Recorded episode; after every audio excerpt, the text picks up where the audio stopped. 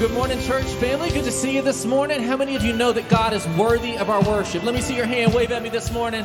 Yes, He is. So let's praise Him together with all we have today, okay?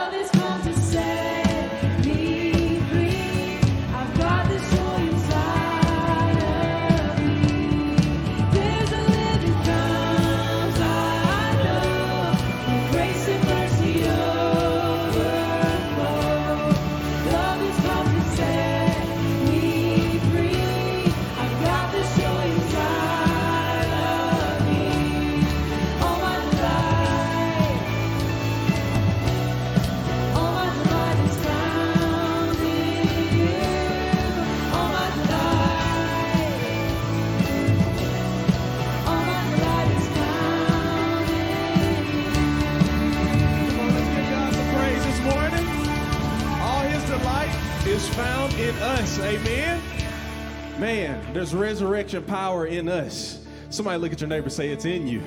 It's in you. It's not on you. It's in you. You can grab a seat. You can grab a seat.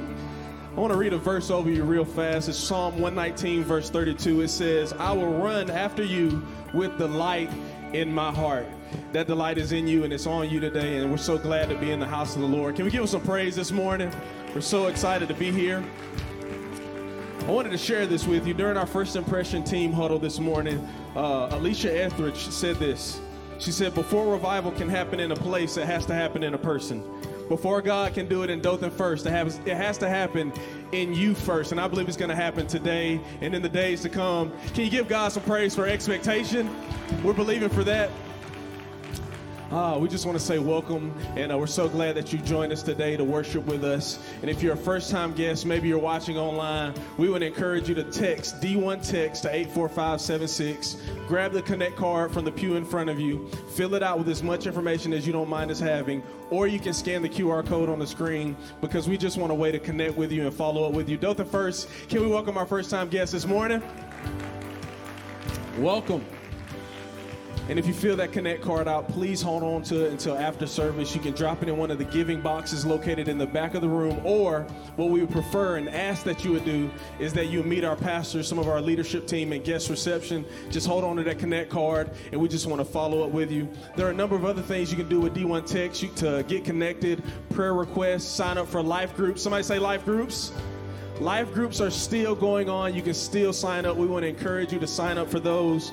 Uh, I said it last week. I'm going to say it again. We have over 20 plus small groups for you to get connected in, and you can follow those prompts on the screen. Again, we believe life happens in circles, not just in rows. So we want you to connect with each other, have spiritual conversations. This is a means of discipleship, so please sign up for life groups as this new semester is starting. Also, some of our freedom groups have just started. You can ple- you can be a part of those as well. Some of them are only just meeting for the second week, so I challenge you to please join a group.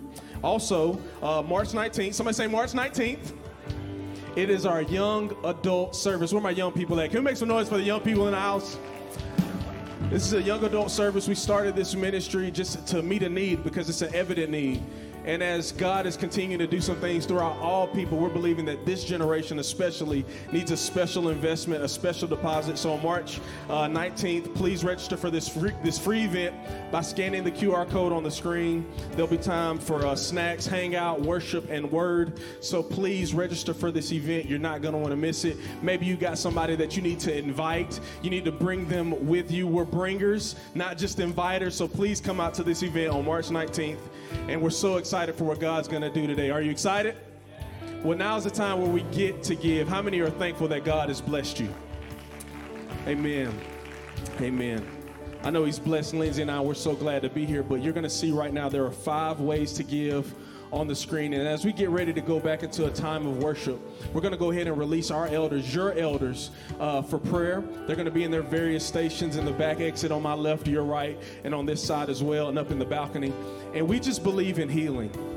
We believe in healing. I'm- And this is not to embarrass you, but if you'll raise your hand for a moment, how many of you need healing today? You need a healing touch. Some of you are standing in the gap for others. And as we get ready to pray over this time of uh, worship, this time of giving, uh, as soon as I, I get ready to pray over this offering and encourage you to stand in a moment, we want you to believe in faith with the people that you're asking to uh, bless you, these elders, they're not just going to lay hands on you in faith, they're going to pray in faith with you that you're going to be touched this morning. Amen? Go ahead and stand up on your feet as you will as we're getting ready to pray. And I want to share this missions update with you. Uh, many of you know that we partner with Convoy of Hope, and this is a disaster relief arm in our fellowship. And because of your generosity, I just want you to know that we're already providing relief for the earthquake in Syria, the earthquake that took place in Syria and Turkey. And that's because of your generosity.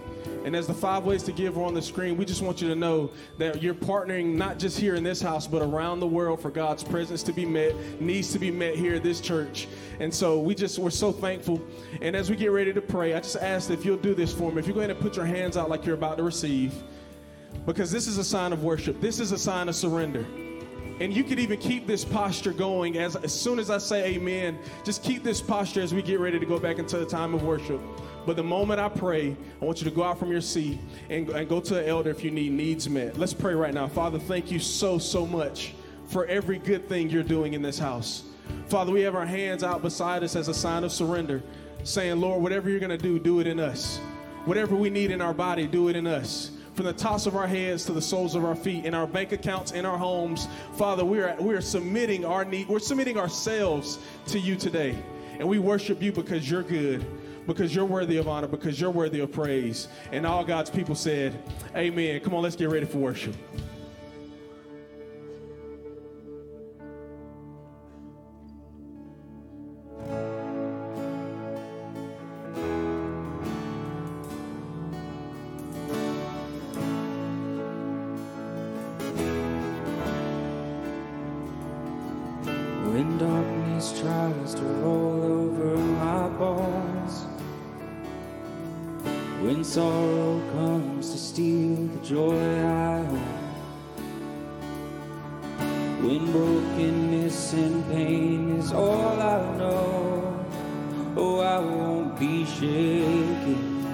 No, I won't be shaken. My feet doesn't stand a chance when I stand in your love. My feet doesn't stand a chance when I stand in your love. My feet doesn't stand a chance when I stand.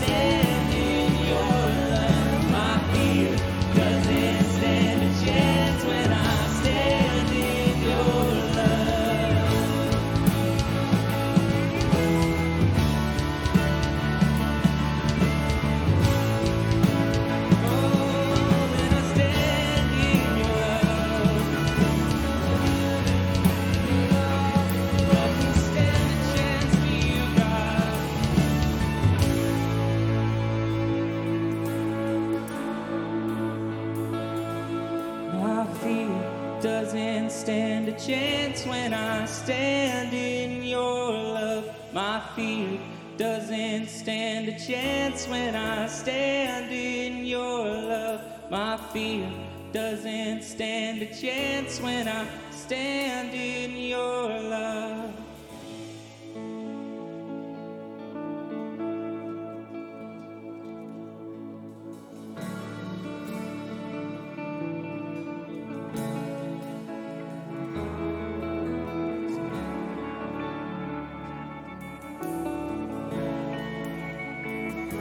When I feel the fear come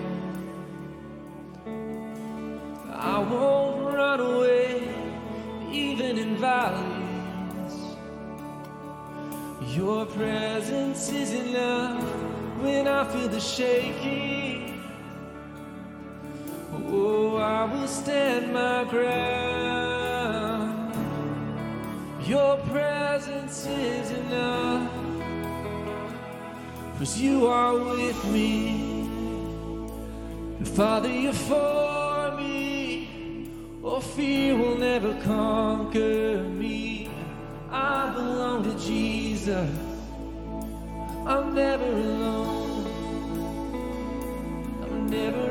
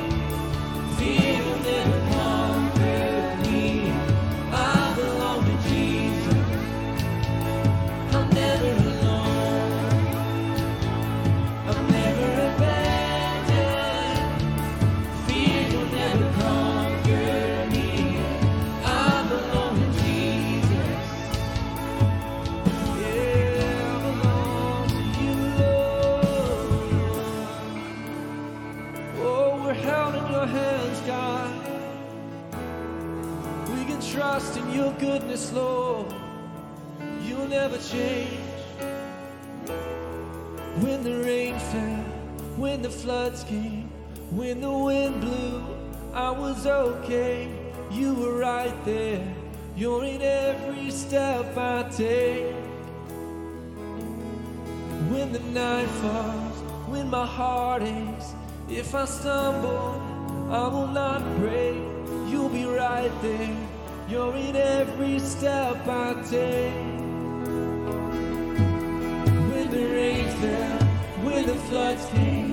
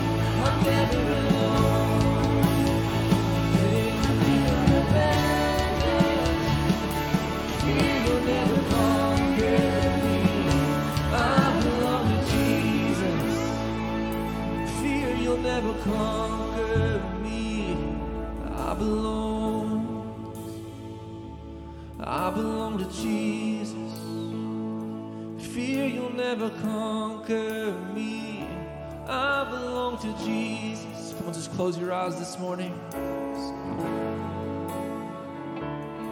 And allow Him, allow the Holy Spirit this morning just to remind you of that promise that He will never leave you, He'll never forsake you.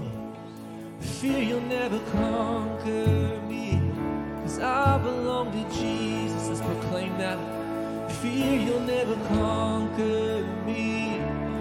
I belong, I know whose I am. Never conquer me. I belong to Jesus. Oh, fear you'll never conquer me. I belong to Jesus. Yeah,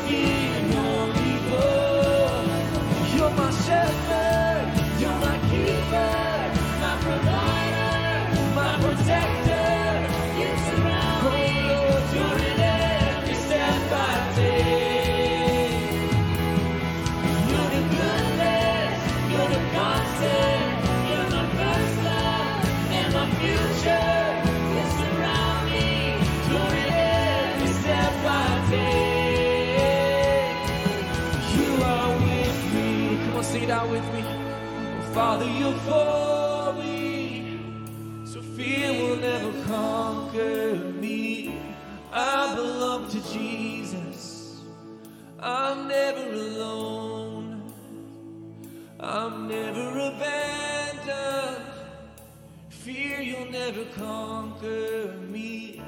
I belong to Jesus. I belong to you, Lord. Thank you, Jesus. I belong to you. Can you just get that in your spirit?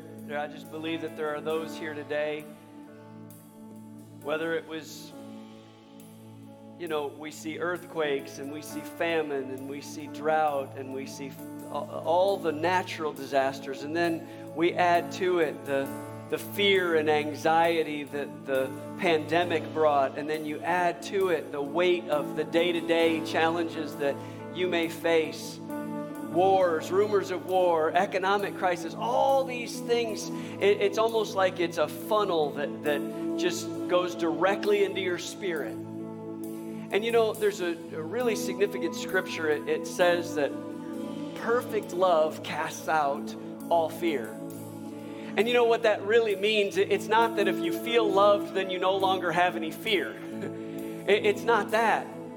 It's that when God's love begins to pour over you, all of these troubles of the world and all the problems that, that you face, it's almost like you see how big God is. And you, you look at how small in comparison the world's problems are to the bigness of your God, and you realize God is miraculous. God can do anything. God can take those things that I thought were dead and gone and buried, and He can resurrect new dreams, and He can give me new hope, and He can give me freedom in my life, and He can give me hope in my marriage. He can give hope in my family. He can bring healing to my body. He can bring, bring peace to this world because He is the Prince of Peace. And so when you put Him on the throne of your life, when you place Him higher than the demands and the shouts of the world, when you put Him as your focus, see, I think our fear is usually directed by our focus. When our focus is, is on all the other things, See, the Bible says, seek first the kingdom of God and his righteousness. Then the Bible says, all these other things will be added. You know, when I seek healing, I don't seek a physical touch, I seek the healer. When I'm seeking the gifts of the Holy Spirit, I don't seek a gift, I seek the giver of the gifts. And so when it comes to your focus today, my challenge to you is seek first the kingdom. Seek first God and His love and His mercy and His grace. Seek forgiveness. In faith, seek Christ. In faith, let the Holy Spirit do a work inside of you. And I believe when you've got that overwhelming love that cascades over your heart, you know what happens? It's like it, it just it, it dispels the fear. And so today, I'm gonna pray over you. You know, I know that this may seem odd to some, and I'm not trying to belabor this moment, but as a dad, I know what it's like to pray over and speak over my children. And I know I'm, I'm, I'm, a pastor and I'm younger than some of you in the room, but I want to speak over you as a spiritual father would his children today. Just like if my kids came to me when they were young and they were afraid, I would want to speak life over them. And so, too, whatever you're facing today, I want to speak life over you. Lord Jesus, right now in this room, I speak life over these, your children. And whatever they're facing today, whatever struggle they're going through, whatever crisis that they're in right now, I just pray that there would be the cascading love of Christ that overwhelms them, that, that goes deeper into their spirit than all the things that they see around them, that what's in them would be stronger than what's around them. And Lord, I pray that that love that is so deep and so dear would hold them strong in their faith. Lord, we will face disappointments on this earth, but you said those that, that are struggling and watching the, the hardship of this world, look up, for your redemption is drawing near. And so I pray they would draw near to you right now, and they would feel the arms of love wrapping around them right now in the spiritual dimension to hold them safe and secure and confident in who they are and who you've called them to be. I bless these, your children, with love, with the care and the confidence of the Spirit of God in Jesus' name. And if you receive that, can you say amen? Amen. You receive it by faith today? Amen. Amen. Amen. Well, turn to your neighbor, just tell him God is big enough, and then you can go ahead and be seated. We live in a culture in which losing is the enemy. We go to workplaces where everyone is battling for the boss's favour in the next promotion. Or we stay at home where the battle for the Legos is just as fierce. Nightly, we watch the talking heads trying to win the battle of ideas, although sometimes they seem quite willing to settle for winning the battle of decibels. We fight to have the best stuff, we fight through traffic, and when we finally look at each other at the end of the day, we fight because we've been trained to do nothing else. In the worst of cases, we grew up fighting for our very survival, both physically and emotionally. But even in the best of situations, we found ourselves trying to win the competition for our parents' attention and approval, for our peers' acceptance, and for the validating stamp of a world with one message win. But Christ calls us to do most things backwards from what the world and our flesh are telling us. That's why, if marriage is going to work, it needs to become a mutual and reciprocal contest to see which spouse is going to lose the most. In marriage, losing is letting go of the need to fix everything for your partner, listening to their darkest parts with a heartache rather than a solution. It's being even more present in the painful moments than in the good times. It's finding ways to be humble and open, even when everything in you says that you're right and they're wrong. It's knowing that your spouse will never fully understand you, will never truly love you unconditionally, because they are a broken creature too, and loving them to the end anyway. If you're going to make marriage a competition, compete over which spouse will lose the most. Imagine a marriage like this. When the baby cries, both spouses race out of the bedroom door, bumping into each other in the hallway, just so the other one can rest.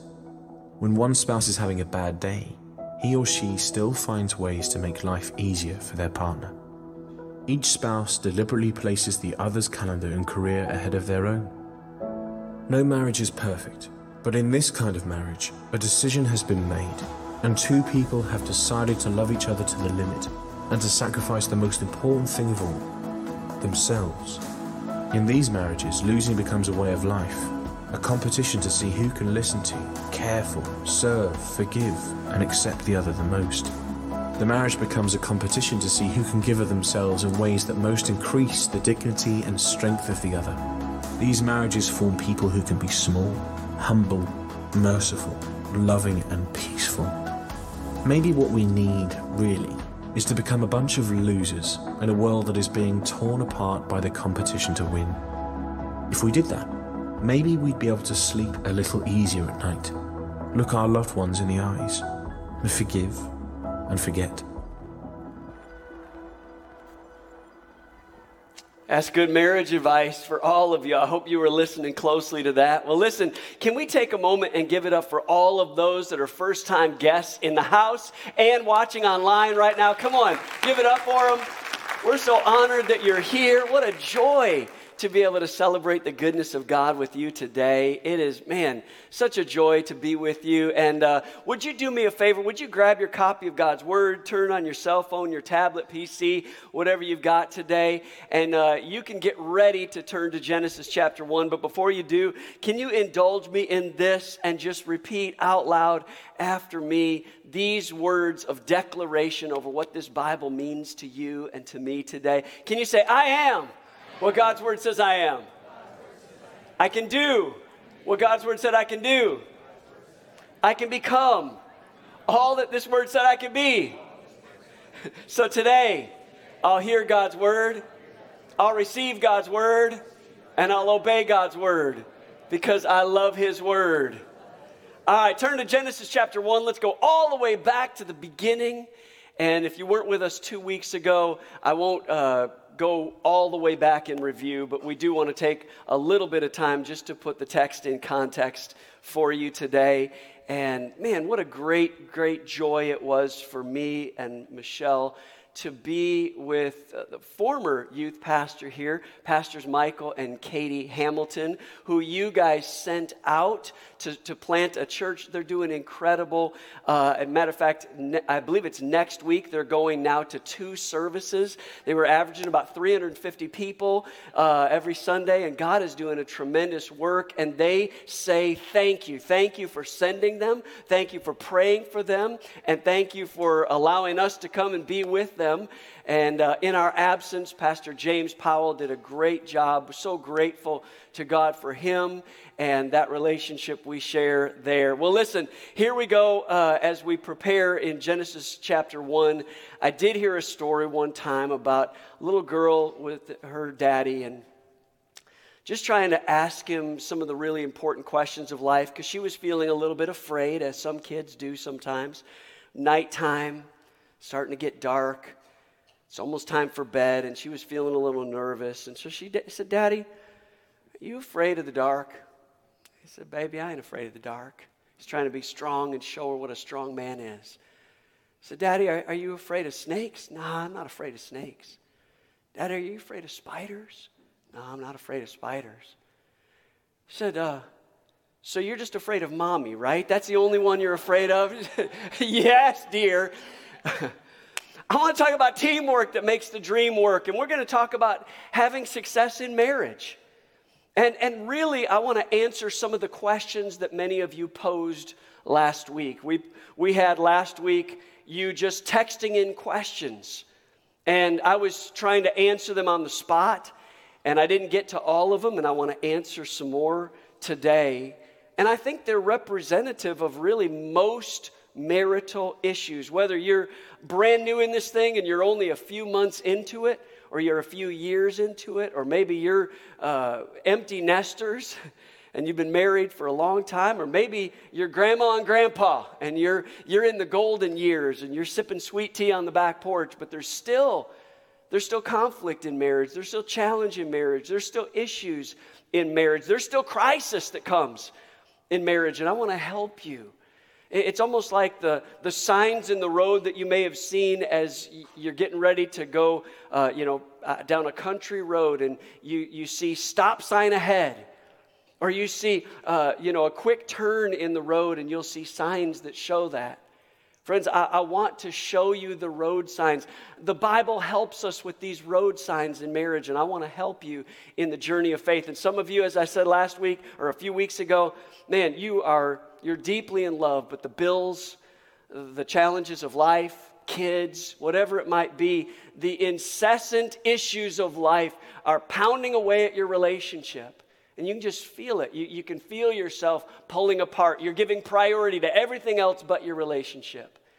And then there's others of you, you're comfortable and it's convenient, but it, it's just not life giving in your relationship. You just kind of like two ships passing in the night. You're, you're partners, you're, you're, you're kind of cohabitating in, in this marriage. And then there's others of you, I, I know, I can feel in my heart. As a matter of fact, as I was preparing for this message, I could feel in my heart there are some that are just, you are on the edge. Matter of fact, your spouse may not even know how close you are to the edge in that relationship. And, and this is a lifeline for you biblically today, spiritually today. This is your lifeline. If you'll listen closely and just dig deep into what I'm saying and what the, more than what I'm saying, what the Word of God has to say. So let's go back all the way to the book of Genesis, chapter 1, because God created marriage and He wasn't requiring it. I know there are some that are called to single, singleness, and you, maybe some of you are single by choice or by situation, and I understand that. But, but He saw that it was not good that man was alone. And so He created a helper suitable. He was fighting this loneliness in humankind. And by the way, that's why we have life groups and that's why we've got our freedom groups because we don't want you to do life alone. We believe in doing life together. But here it is Genesis chapter 1, verse 27. And God spoke, Let us make human beings in our image to reflect our nature. And as I said in that passage a few weeks ago that we're talking about a triune God God the Father, God the Son, God the Holy Spirit. And so when you see this in the Old Testament, in the very first words, you see, let us do this. And so he created, God in his infinite wisdom created us in his image. We are image bearers, we are the, the, the image of God on the earth. And what he did was he created us triune, body, soul, and spirit. And I mentioned specifically the soul of a human is made up of the mind, the will, and the emotions. Again, I'm going quickly for review, but I want you to follow along with this. The, the body, the soul, and the spirit. In the body, we have the five senses, and the spirit is what is regenerated or reborn when we give our life to Christ. He makes us brand new. But the soul is what I wanted to spend time talking about. Because the soul is, is what, you know, when we say we're soulmates, what we're really saying is uh, the mind, the will, and the emotions. I want, I think, and I feel. I, want what you want. I, I think how you think. I feel how you feel. And, and, and that's, that's okay for a season, but can I just tell you, there's going to be seasons where you don't think like them. You don't want what they want. You don't feel the same way anymore. Now, what do you do? Well, I want to talk to you about that. I want to help you with that because God teaches us about that, that there's more than just the soul of you, there's the spirit of you. And in this passage in Genesis, it says we're supposed to reflect God's nature. So then, when, when God regenerates our spirit, now my assignment before God is to no longer just be interested in myself and how I think, but my responsibility in reflecting God's nature is to now know what does God think about this situation? How does God see my mate? It's no longer about just what I want. It's, Lord, what do you want in this marriage? It's not just about how I feel because my feelings go up and sometimes they go down. Sometimes I just wake up on the wrong side of the bed. Come on, somebody. Your feelings don't have to dictate your marriage, just like you don't have to have bad breath in your marriage all day long. brush your teeth, get, get a mint, throw some mouthwash. There's, there's other alternatives than to just blow your bad breath on your spouse. And I'm not just talking in the physical dimension, because our, our world is created by our words. And, and someone asked the question, and I'll just go ahead and rehearse it dealing with differences. How do we deal with differences? My, my spouse is so different from me. The question is, so how do I deal with that? You know, my, I'm type A, they're type B. I'm a, you know, a man, they're a woman. So different biologically and emotionally and relationally and uh, all these things, the way they think, the way they feel it, the way they operate in life is just so different. I was just asking, I asked three generations of women this question. Now, and this, this may come off sexist, uh, and forgive me if it does, but I asked three women and they all gave the same answer generationally. So these, I'm going to reflect back on what was said to me. I said, Why is it that as a guy, I see that there's an oil change light that comes on? Now, why are you laughing? You are, apparently, you are just a sexist, okay? So, why is it that a light can come on this is oil change, or I can have a little sticker and it tells the date when it needs to be changed and the mileage next to it. And you have to look through that windshield every single day while you're driving. But for some reason, I'm the only one that sees that. And by all three generation of women, I want you to hear what they said. They said, as long as the car starts, it must be fine.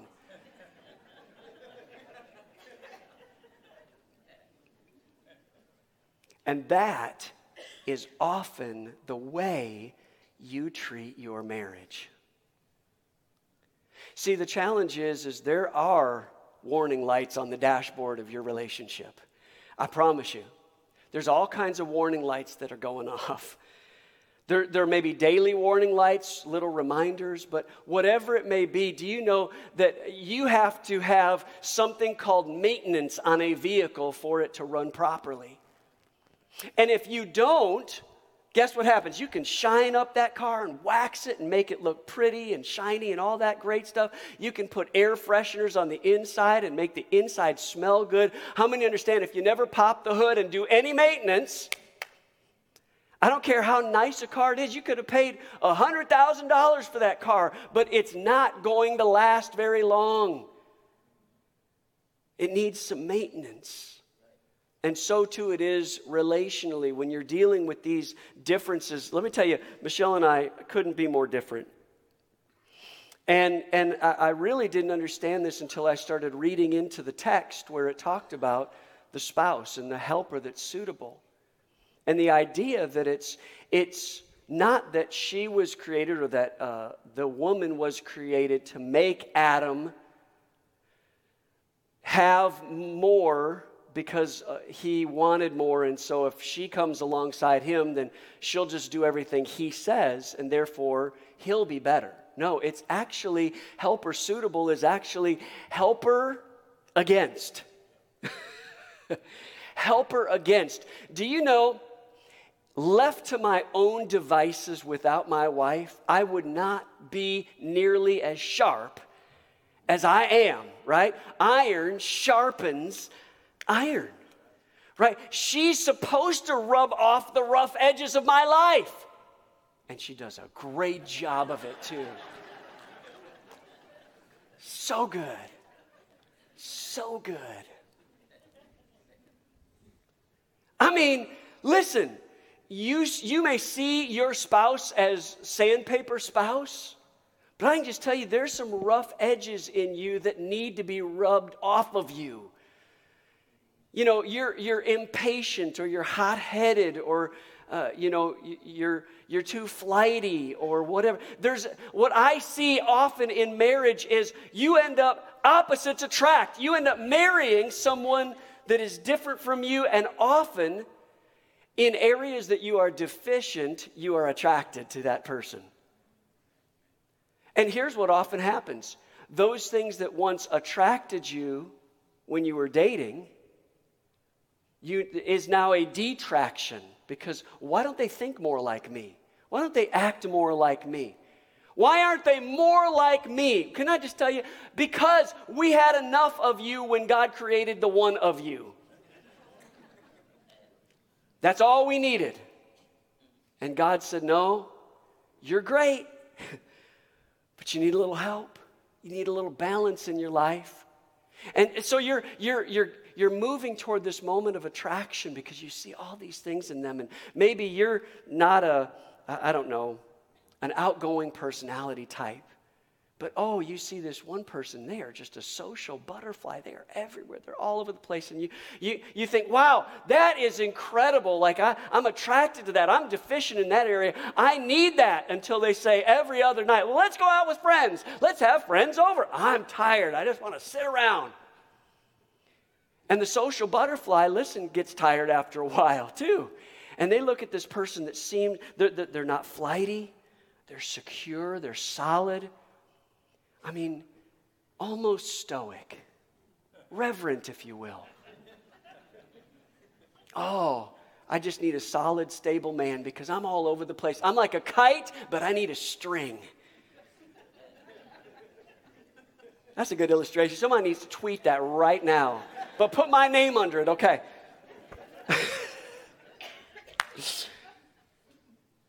a kite without a string is everywhere, and often it doesn't fly. That string just holds it a little closer to the ground. You got a, a spender that marry, you know, this spender marries a tightwad. You know what I'm saying? Like it's just that is the way that it is. Why? Because there's benefits in balance. Everybody say there's benefits in balance. You know, my wife, man, I got so many great things to say today. It's just awesome. I can't wait. I wish you could see my wife's face because she doesn't know where I'm going. It's beautiful up here. It's like I'm, at, I'm, I'm flying, Dad, in the clouds, and I can see everything below, and it's just, it's so beautiful. The problem is I could crash and burn right now, Dad.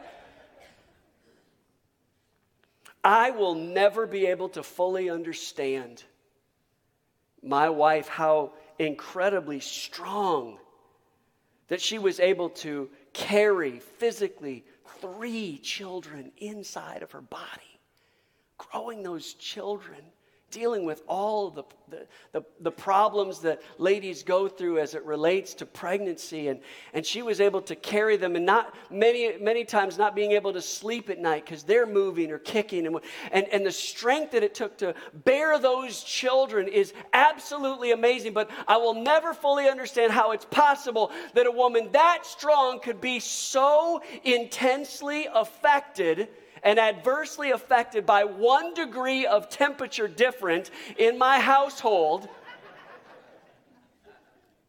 One degree. Can't we just keep it at 71? No, 70. I got one degree. Do you know, I don't know who it was that created this idea of in a, in a car to have two separate do you know what I'm talking about? Air, you could have air conditioning and heat on in some of these vehicles. And that was a, it was a marriage counselor that created that. I promise you. Sometimes she'll have that thing on 60 blowing air in her face with the and and then and then I don't know guys, I'm sorry. I have to just take a minute. I got to understand this.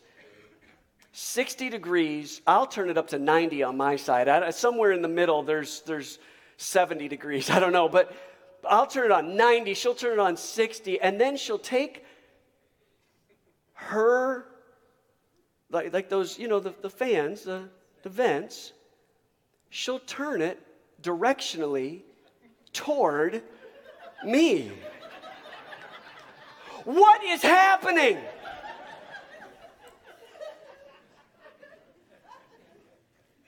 I'm just saying there's differences in marriage.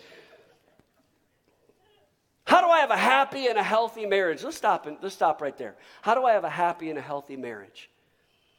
I can answer how to have a healthy marriage, but I can't answer how you can have a happy marriage because I don't think happy is the right adjective to describe marriage because that's not what your vows said. Your vows said, for better or worse. Worse. sickness and health, prosperity and want. Your vows didn't say happily ever after, like the movie said. Your vows said it's going to be messy. And marriage can be messy. And sometimes we don't even think about it from that perspective. We just think, I want to be happy and everything's going to be happy and life's going to be happy. And then when we get hit in the moment of marriage that we realize it's not all happy, then we either run for the hills, we fight or flight, and we forget that that's not what the vows said they would be. So if I can't just talk about happy, then at least let's talk about healthy, which by the way, oh gosh, there's some teenagers in the room, so I'm going to be. I wish I could speak as openly as I need to about this, but I will say that women are far more complex than men as, as it relates to happiness. And this is honest to God truth, ladies. Um, some people say that it's uh, for, for men, we're just so utilitarian. Like if women are Ferraris, we would just be a Jeep. You know what I'm saying? Like just, we, we, we'll get you there, you know. we'll get you there. You guys look pretty, we'll just get you there. That's a, but, but as a man, provider, protector, three S's, a sandwich, some sleep, and I'm not even going to have to go to the third one. And you know what? It depends on where you're at in life's journey of which one you put as your first priority. I'm just saying. So simple. Ladies, we're so simplistic, us men. I don't know. But I think, I, I think a sense, though, if I were to put healthy into one word, it would simply be appreciation. Both men and women desire this a sense of appreciation appreciation for who you are, appreciation for what you do, appreciation for what you bring to the table, appreciation just for who you are as a human being. All of that is so incredibly important. And here was the question well, what about then the challenges of arguments? Well, most couples argue over the top three things are intimacy, communication, and finances. And, I would say communication being the one in the middle is, is really the, the, the key because if you're not communicating about your finances, then you're going to argue about your finances. You know, I mean, communicating in a healthy way, conflict resolution style. If you're not communicating about intimacy, and I don't just mean sexuality, I, I mean in every form of intimacy, relationally. See, what happens is, us guys in particular, we start dating our spouse. That's how we start. And, and, we want to look good and we want to smell good and we want to say the right words and do the right things and take them to the right places and all those things. And then, then you get married and then the dating stops. And for the ladies too. So if you were going to bring one thing back into your home, you'd have to go back to the dating relationship. Matter of fact, take a moment, just close your eyes for just a moment. Take, take just a minute. For those of you married in the room and you've been going through some stuff, just I want you to think with me for a minute. Just go back in time. Remember what it was that attracted you to that person in the first place. Just think. Just think about it. It's different for everybody, but just think. What was it? What was it? Think about uh, the first time that you felt love toward that person or you felt like or knew that that was the right one. Think about the, the wedding day. Think about the, the first kiss. Think about what drew you into them. It all came out of a desire to know them better, to know them well. All right, now open your eyes. Okay. So here's what happens in our, in our marriages we stop dating and, and, there is a scripture about this. I won't get into it, but it's in the book of Ephesians, and it talks about the mystery of marriage. And the problem is, and I, I, I'm a Scooby Doo fan when I was a kid. I used to watch Scooby Doo, and they had the mystery machine. And, you know, you'd watch how they would solve the mystery. They'd have to go through all these clues. In any good mystery, there's got to be clues that lead up to the final result where it unveils the mystery. But the mystery of marriage is, is this that you get married, you go on your honeymoon with packed bags, then you open up those bags on your honeymoon and you realize over the last 15, 20, 30, 40 years of your life, however old you happen to be, that people have packed your bags for you. Your, your parents and your family and your coworkers and your former girlfriend or your former boyfriend, they, they all help to pack all this baggage. And now you're on your honeymoon, and, and, and I don't mean, I'm not talking about clothes and shampoo now. I, I'm talking about emotional baggage. And you start to trust in vulnerability in your relationship. Now you open up the bag and, and you start to pull out stuff that you didn't even know was there. Oh, shoot, I didn't know I had a problem with trust. I, I didn't know that, but yeah, my, my former girlfriend cheated on me, so I'm so sorry, but just so you know, I'm, I got a problem with trust.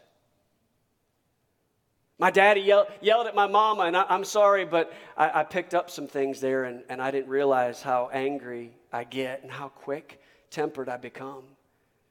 And you start to unpack this baggage, the unwanted baggage. And if you don't handle it appropriately and effectively, especially in vulnerability with each other and with the Lord, if there's no healing that takes place in there. See, the problem is she was never created to be my everything. I mean, I can tell her that and it sounds nice in a Hallmark card, but the fact is she was never made it made to be my everything. Otherwise, she's an idol in my life. God is my everything. She's the helper suitable, the helper against, the one that we share life with. And as she unpacks some difficult baggage and I unpack some difficult baggage, God begins to bring us together in unity around our vulnerability and frailty. You're frail. You're a human being. You have life experience, past, pains. I've never met anyone that doesn't have a hidden hurt somewhere. And in that struggle, you can either deal with it silently and secretively, or you can deal with it with a mate. And the way you choose to deal with it is often the way communication gets established in your home. See, we don't often hear it or feel it or sense it or see it like our spouse does. It comes off like this. Let's say you're at a restaurant, you're just chilling, you're just looking right at your spouse, and all of a sudden somebody walks past you. They happen to be attractive. You don't even notice. You look up and see this person out of the corner of your eye. What you don't know is that maybe your spouse remembers that look in your dad's eye uh, of lust when he left your mother and went off to be with some other lady. Or that boyfriend previously that they had that, that cheated on them with a friend of theirs. And so all of this stuff, see, it, it's, it's, it's a filter. It comes through this filter, and, and, and we don't know it and they don't know but here's how it sounds. What are you looking at? What do you think you're looking at? What do you want to be with her? Who? I don't even know what you're talking about. What are you talking about? That girl that just walked by. You want to be with her more than me? Is that what you're trying to say she's prettier than me? What's the problem? I got to put your eyes back in your skull? What's your problem? Now, I'm not talking about if your eyes are wandering, then you need to get, get yourself under control. And I'm not, uh, uh, that's, a, that's clear. I'm talking about if your head wasn't even in that space. Your eyes were in your socket and all was good between you and God. Am I speaking your language today? All of a sudden, here it comes. Well, what's your. I, I wasn't looking at anything. Yes, you were. I'm telling you. I saw what you were looking at. And here it comes. How do you deal with that tension in a relationship? Do you know, here's what the Bible says about it Proverbs chapter 18, verse 21. See, we eat the fruit of our words, and we got to retrain both our minds and our mouths because it says words kill and words can give life. They're either your poison or your fruit. You choose. You have creative power. God spoke the world into existence, and then He gave you the creative power to speak your world into existence. Now, here's the response in defensiveness I don't have a problem. You're the one with the problem. I kept my eyes in my skull. Somebody walked by me. It's not my fault. What's your problem? That's one way. Or what they're looking for, which is safety and security. That's what they're after anyway. Baby, I just want to keep you tr- true to me and my heart before God. I want you to know how much I love you and honor you. I just want you to know my eyes are on you and on Him. And if my eyes do get the wrong direction, you just slap them back into place. You just, maybe not slap them, but you know what I mean. And I just want you to know my heart is so driven toward yours. I want to help be the right kind of man that you can trust.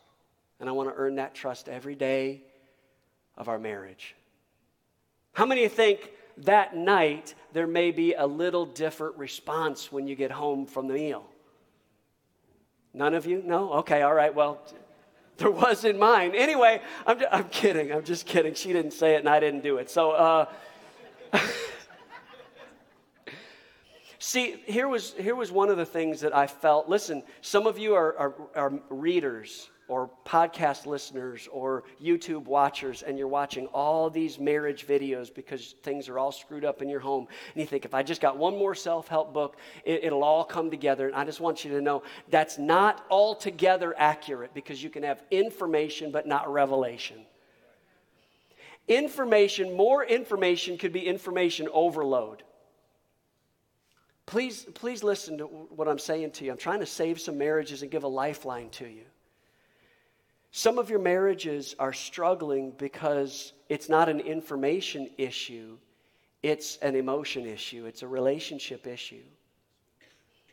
And so, what happens is God is trying to help bring into your marriage healing for you to bless your spouse.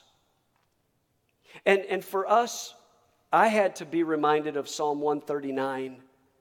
It's not in your notes, but Psalm 139, 13, verse 13 was the first words every one of my children heard when they came into this world.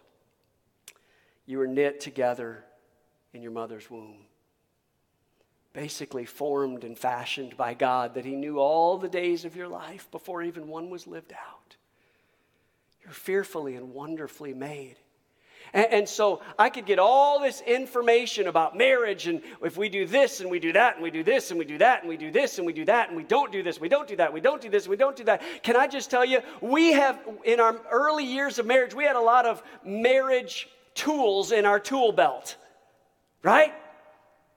I mean, so to speak, we had uh, the, you know, the, the, hammer and the saw and all the things that would, you know, you'd have to have to, the tools to build a healthy relationship. We had all that information, but the problem is a hammer in the hands of a five year old can be incredibly destructive. Matter of fact, some of you can even use the word of God against your spouse in ways that it was never written or intended by God, misquoting it for your benefit and so you're killing each other with the hammer instead of building a home with it. But in the hands of a master craftsman, now you're building things that are beautiful and will stand the test of time. So, my question to you is Are you cursing what God is trying to bless? Your spouse is God's child first.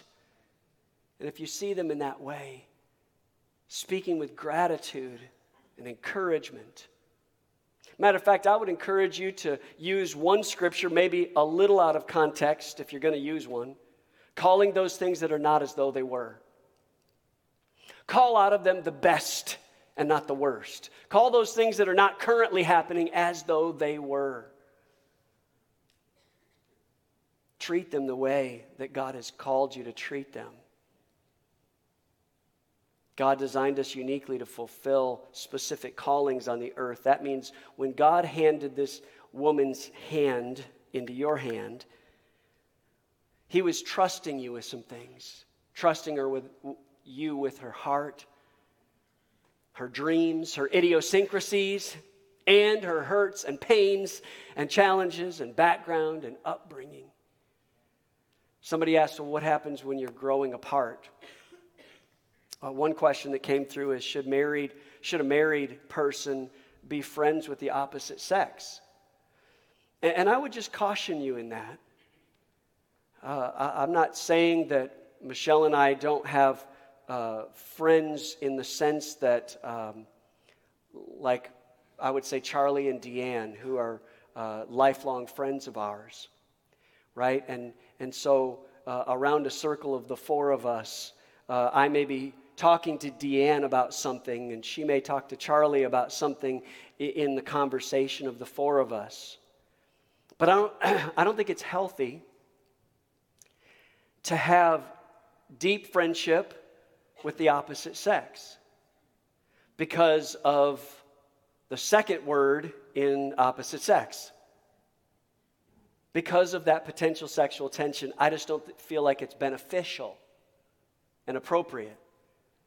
But part of that is because you begin to share life with another human being. Uh, uh, let's say for a guy, another female, you're sharing laughter and joy and sharing pains and all the things that ought to be shared with your spouse. and either you're neglecting that or you're using it as a substitute. And I just don't think that's healthy. But there's something about the, the marriage maintenance. And, and I would say we create cycles, uh, uh, patterns. And I'm going to invite the worship team to come back, if, if you would, please, or at least keys. Michelle and I have lived in a lot of different places, and she was born and raised, well, raised in Mississippi. I was raised in Michigan, and after we got married, we moved to Texas. And how many of you have lived in a southern part of the culture that was it was a dry heat? Y'all ever lived in places like that where it's dry, arid, kind of like Arizona or Texas? Matter of fact, we'd be driving in Texas, and the median would like somebody flip a cigarette out there. Not me, I wasn't smoking. Anyway, flipping the, some dude in front of us would flip a cigarette out there, and, and the, the median would start on fire. That's how dry it would be, the dry heat. And then we moved to Michigan, where it's freezing cold. I, I, mean, I love Michigan weather when it's like sledding and snowmobiling and snowing and skiing and snowboarding. All the that's the fun of, of living in the snow, but everything else stinks. It's so cold. Just watch any YouTube fail videos, and it's people in Michigan hitting their head uh, uh, from falling over when they hit the ice, and shoop, there they go.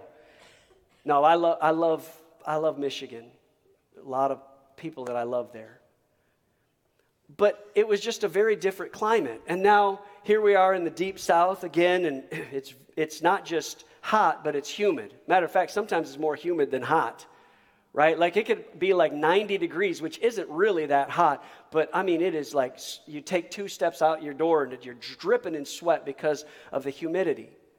But we had to acclimate to the climate. And some of you in your homes have acclimated to the climate that you've created, the atmosphere you've created, the intensity, the volatility, the frustration, the arguments, the fights, whatever it is, the words that you would are, are now using that you would have never used in the dating relationship but you've become accustomed to it. You, you've allowed the thermostat in your home to be set at a temperature that you've allowed. And the problem is, the temperature you've set is uncomfortable for both of you. It's not even a, a, a good temperature to set. I would say understanding, listening with understanding, and I said it a few weeks ago love listens. Listening with understanding. People typically they, they want more than anything for you to, to listen with understanding. I've said it many, many times that my wife has mentioned a problem to me that she's got. And as a guy, I, I, don't, I don't listen. I just listen long enough where I can fix it right? Like I, I just say, hey, here's five things you should do. You just share with me this issue. I just want you to know here's step one, step two, step three. Because I'm a pastor, I got three points, and then I have a poem at the end, and then we take an offering, and it's good. I'm kidding. Come on. No, but I'm really good with that because guys typically are fixers.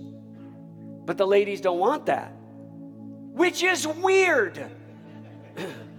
As a guy, I'll say that. Uh, they want you to listen with understanding, they want you to build relationship. Feel how I feel. I don't want to feel how you feel, I want to fix it. If you just do what I say, and here we go again. The right climate for communication is an atmosphere for resolve, for understanding and acceptance. Look at this in Romans chapter 15, verse 7. It says this Romans 15, 7. Accept each other just as you want to be. Is that what it is? It's not even just as you want to be. It's not even like the golden rule scripture. Like treat others as you want to be treated. That's good. This one says accept each other just as who? Christ accepted you. How has Christ accepted you? Do you have to clean up to get to Christ? Do you have to have everything perfect to get to Christ? No, He loved you just the way you are. He came and loved you with an everlasting, eternal kind of love, a matchless kind of love. And that's what the Bible says. So a husband ought to love his wife as Christ loved the church and gave himself up for her. Today, I believe that this could be eye opening for you. If you take the tools, the biblical tools I've given to you, I believe God could do something in your relationship. But if you choose to take those tools and beat each other up with, with the tools, it, it's not going to help your relationship at all. Seriously. Like if, if you even bring up, well, Pastor Mark said, you need to get secure because I wasn't looking at that lady when she was walking by me. No. No, listen. Using the tools with God's help to build a home. I'm not talking about building a house. You can have a lot of money, you can have, but but nothing to, to live for. Today, I want you to have everything God intended for your relationship in marriage. But more than that, I want you to have such a close knit, connected relationship with Christ that as soon as you start to get into that moment of volatility, you think in your mind, oh, wait a minute, before I go off like I used to, that's Christ's daughter. That's God's daughter. So I better treat her with respect because, one, God treated me this way, and second, I don't want to be in trouble with God. Can we pray together? Lord Jesus, in this room, I believe, and those watching online, this could be a lifeline for some, and I ask in Jesus' name, you would do exceedingly abundantly above all that we could ever ask, think, or imagine. Would you do the amazing in this house? And would you breathe life over marriages? God, I pray that amid the children and the bills and the job and the crisis and the illness and all the things that often come with life in relationship, God, I pray right now their focus, God, would be on you and on the betterment of that person that, Lord Jesus, you've brought to them. God, I pray you begin to heal hidden hurts right now. Holy Spirit, would you go through this house and begin to touch the hearts of people in this room that have held on to unforgiveness, wounds of the past that are keeping them held bound? And Lord, I pray right now, would you just begin to melt together and mend together broken hearts in Jesus' name? Heal what only you can heal in Jesus' name. Restore and bring life to relationships again. Thank you, Lord. Thank you, Lord. And if there's those in this room, you say, Mark, I need Jesus to come into my life. I need to make him Lord and Savior of every area. Listen, friend. There is a life after this one. It's called eternity. And we, we don't want to spend our life in eternity away from God, separated from love. We want to be eternally with God. And the only way I know how to do that is by faith, through repentance. Say, God, forgive me. Give me a fresh start. And if that's you in this room, listen, it may be a first time decision, it might be a rededication, or for some of you, because we've been talking about relationships, you're honest enough to say, I- I've been a little rude in my relationship. I've not been biblical the way I need to be, and God, I ask for forgiveness. If that's you in any of those categories I just mentioned, I want you to slip up your hand right now. While heads are bowed and eyes are closed, up, up, uplifted hand right now. Say, Mark, that's me. Include me in the prayer right now. Come on, that's right. All over this place. Yes, God bless you. God bless you. God bless you. In the balcony, on the main floor, God bless you. So many hands that are lifted right now. Just as a, a- a- an act of submission to God to say, God, I need you. I need you in my home. I need you in my life. I need you in my marriage. God bless you. God bless you. You can put your hands down. I want to pray with you, and I'd like to lead you in a prayer.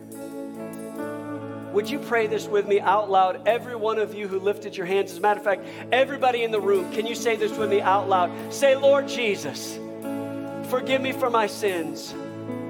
I repent for all I've done wrong. I believe that you died and rose again for me.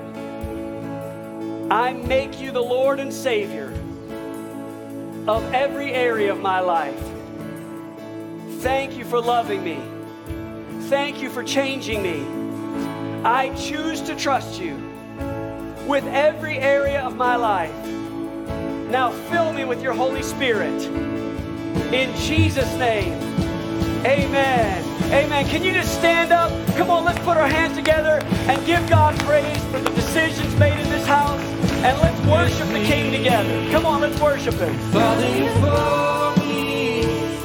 Fear will never conquer me. I belong to Jesus. I'm never alone. I'm never abandoned. Fear you'll never conquer me. I belong to Jesus. You are with me. Father, you for me. Fear will never conquer me. I belong to Jesus. I'm never alone. I'm never abandoned. Oh, fear you'll never conquer me. I belong to Jesus. Come on, you belong to Him today. We belong to you, Jesus. Listen, if you just remain here for just a moment, for those that made a decision for Christ, I want you to do us a favor. Either let us know by that Connect card that's in the seat pocket in front of you, or I'd like you to take out your smartphone and text D1 Walk to the number 84576. Here's what that's going to do it's going to give you access to a free downloadable copy of this booklet called One to One. We want to help you in your journey of faith, and we'll just quickly send you a response with that, whether you got an Android or Apple uh, platform. We'll make sure to get that into your hands so that you'll be able to read the scriptures and help define the next steps of your journey of faith. We also want to invite you out on Wednesday nights or Sundays, every Sunday. Listen, I I encourage you, don't miss. It gives you opportunity to grow deeper in your faith as you learn about the Word of God.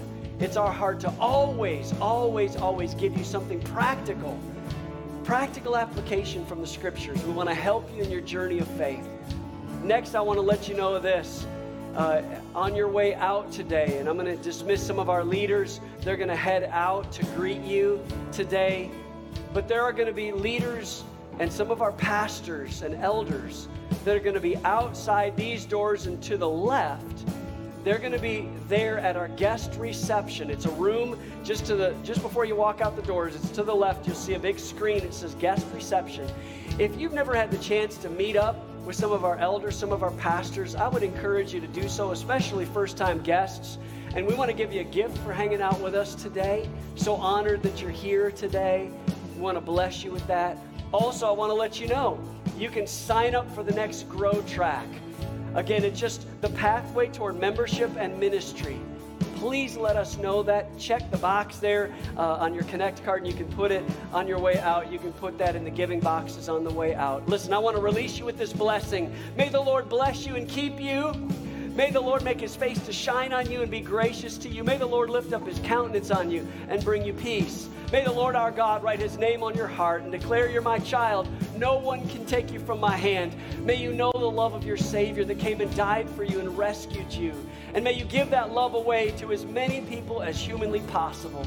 I bless you to be a blessing to your coworkers, to the neighbors around you, to your sphere of influence on social media, and especially to your family to those inside the house, to your kids, your grandkids, your spouse. I bless you to be a blessing in Jesus' name.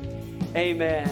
Amen. God bless you. We love you. Have a Jesus filled rest of the week. We'll see you next Sunday or this Wednesday. God bless you. You're dismissed.